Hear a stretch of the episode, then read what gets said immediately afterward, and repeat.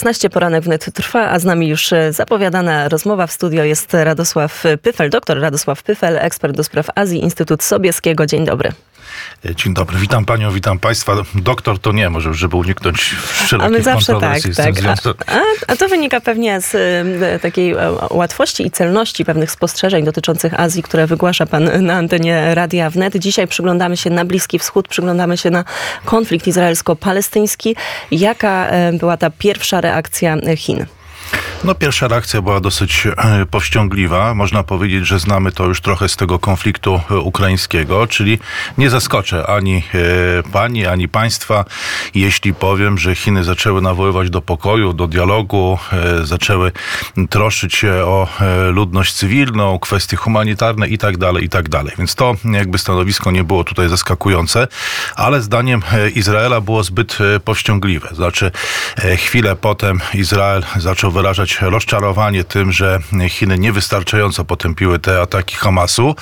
No a potem, e, moim zdaniem niestety, moim zdaniem niestety, e, to stanowisko chińskie zaczęło być coraz bardziej e, ostre i takie anty, antyizraelskie. I mówię to nawet może już nie w tym kontekście, że większość opinii publicznej w Polsce stoi zdecydowanie po stronie Izraela, tylko mówię o tym e, w kontekście jednak zaostrzającej się sytuacji e, na świecie. Nie wiem, czy to nie było przypadkiem, tak sądzę, że było to spowodowane tą jednoznaczną postawą Joe Bidena i w ogóle Stanów Zjednoczonych, którzy jednoznacznie poparli stanowisko Izraela. No i w kontrze jakby tutaj e, było stanowisko Chin, które zaczynało być coraz bardziej e, propalestyńskie. Tam użyto nawet... Czyli mówiące o tym, żeby naród palestyński powstał, to można podkreślić. Tam padła, padły tak, takie no, słowa. Co prawda jest to oczywiście to podobną sytuację mamy w przypadku Ukrainy, że też Chiny nawołują do pokoju, one przedstawiały swój 12-punktowy plan, tylko nie wiadomo jak go wprowadzić w życie.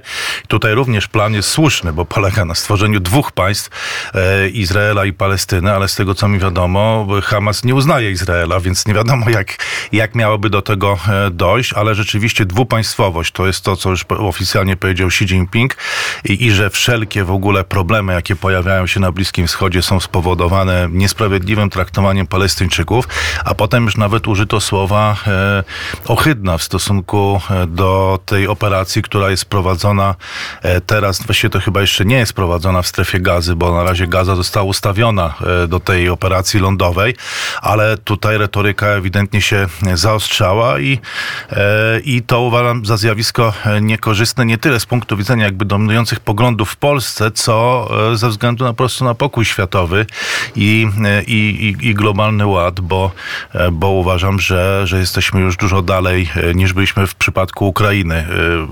Tu już jest drugi wielki konflikt i os, dużo ostrzejsze e, stanowiska, różnice między USA a Chinami.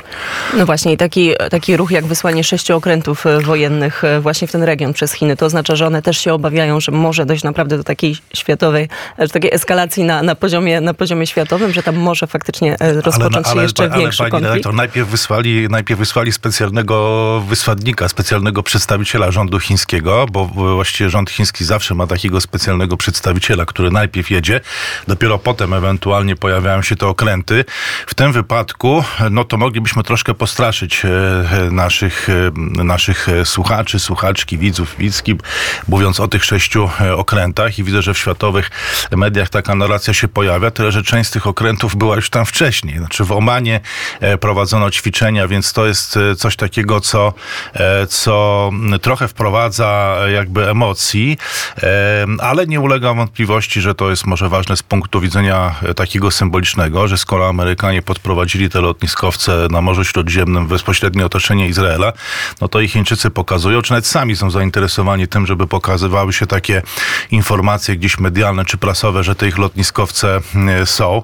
E, Tak czy inaczej, tutaj jeżeli mówimy o potencjalnej eskalacji, to sądzę, że skończyłoby się to na tym, że jednak jest Iran, przede wszystkim i Hezbollah, o którym Państwo będziecie za chwilę rozmawiać i to jest jakby kolejny szczebel, a jak przyjdzie co do czego, no to Chiny gdzieś tam pewnie znowu się schowają na wzgórzu i będą może wyświetlić wyślą dwa, trzy lotniskowce, no ale nie sądzę, żeby to było takie pełnoeskalowe zaangażowanie. Przyglądając się temu, co Chiny chcą osiągnąć i jaką prowadzą grę, natomiast rzeczywiście te lotniskowce się pojawiły, a wcześniej pojawił się ten specjalny wysłannik, który rozmawiał z Arabami i tutaj e, Chiny osiągnęły, rzeczywiście e, nastąpiło pogorszenie relacji z Izraelem, a one były dobre, bo opierały się na współpracy takiej biznesowej, infrastrukturalnej. Sporo inwestycji, prawda? Chińskich sporo inwestycji. Izrael co prawda nie jest może jakimś wielkim rynkiem z punktu widzenia e, Chin, ale te relacje były co najmniej poprawne, jeśli nie dobre. Teraz trochę się popsuły. Natomiast ten wysłannik został przyjęty właściwie przez wszystkich Arabów, przez wszystkie sąsiednie państwa, czego nie można powiedzieć później o Joe Bidenie, którego, e, którego wizytę przygotowywał Antony Blinken przez bar, bar, spędzając no, ile, chyba około tygodnia e, w Izraelu i e, odwiedzając wszystkie pozostałe kraje. I tutaj strategiczny cel, już abstrahując od tych wysłanników, lotniskowców, tych oświadczeń i tej całej dyplomacji, celem Chin no, jest odklejenie, czy właściwie nie wiadomo, czy to Chiny realizują, ale realizuje się ten, ten cel chiński, jest odklejenie Arabów od Izraela i Stanów Zjednoczonych. I teraz zasadniczo, jeżeli Arabowie nie chcą podejmować tych rozmów z Joe Bidenem i on przylatuje do Izraela i wylatuje nie spotkawszy się z nikim z państw arabskich, choć tam uzgodniono z Egiptem, zdaje się, że 20 ciężarówek wjechało do strefy gazy, ale to wszystko, no to z punktu widzenia Chin e, ten cel jest zrealizowany, bo Arabia Saudyjska, Zjednoczone Emiraty Arabskie, te wszystkie takie umiarkowane kraje arabskie, no teraz nie mają jak właściwie podjąć współpracy ze Stanami Zjednoczonymi i Izraelem, bo to spotka się z furią całego świata islamu. No więc Chiny raczej się z tego powodu nie martwią. No właśnie, czyli tak, tak e, trochę podsumowując, e, takie stanowisko Chin względem e, Hamasu, brak jednoznacznego potępienia tego ataku może się nieco odbić rykoszetem na,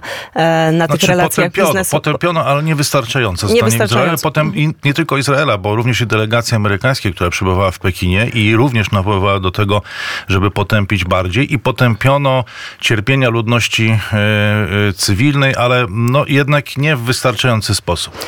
I to może przełożyć się na te no, relacje, relacje biznesowe, handlowe między Chinami a Izraelem. Jednocześnie tutaj e, Chiny nieco punktują w świecie arabskim. Czy można uznać w takim razie, że ten konflikt jest Chinom na rękę? No, jeszcze zależy, jak ten konflikt się, jak ten konflikt się potoczy. To, co na pewno Chinom jest na rękę, no to jest odklejenie tych umiarkowanych krajów arabskich od Izraela i Stanów Zjednoczonych. I więc jeżeli to się tak zakończy, to, to odpowiedź na pani pytanie będzie twierdząca. E, natomiast jeszcze nie wiadomo, co się e, wydarzy. Być może państwo za chwilę o tym powiecie, jak zareaguje Hezbollah i jakie tutaj są scenariusze eskalacyjne.